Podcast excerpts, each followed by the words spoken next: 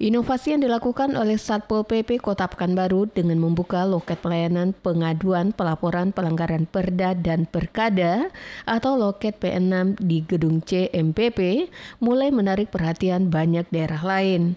Pekan ini saja sudah tiga kabupaten kota yang belajar ke Satpol PP Pekanbaru terkait dengan keberadaan pusat pengaduan pelaporan pelanggaran Perda dan Perkada atau loket P6 disampaikan Kepala Satpol PP Pekanbaru Iwan Simatupang melalui Fahrudin, Kepala Bidang Penegakan Peraturan Perundang-undangan Daerah Satpol PP Pekanbaru pada Rabu siang, Satpol PP Pekanbaru kembali menerima kunjungan Satpol PP Solok yang dipimpin langsung oleh Kasatpol PP Solok Zulkarnaini. Kedatangannya dituturkan Fahrudin sama halnya dengan daerah lain untuk mempelajari lebih jauh terkait pusat pengaduan pelaporan pelanggaran perda dan perkada karena inovasi Satpol PP Pekanbaru tersebut dinilai sangat membantu untuk bisa lebih cepat menindaklanjuti berbagai pengaduan dari masyarakat.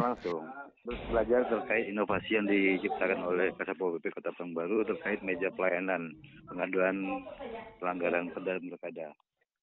Ya, mereka menggali informasi keterangan eh, terkait buktinya seperti apa gitu. Sudah sekian kalinya, sudah berapa banyak daerah sini. Iya, dalam seminggu ini aja udah tujuh daerah nih. Oh. Baik, baru uh, dari hari ya, ada tujuh, tujuh daerah kita. Di Inhil, Inhil kemarin Inhu, hmm? yaitu apa Kepri, Kepri ada kemarin. Desi Suryani itu meliputan Barabas Maporken.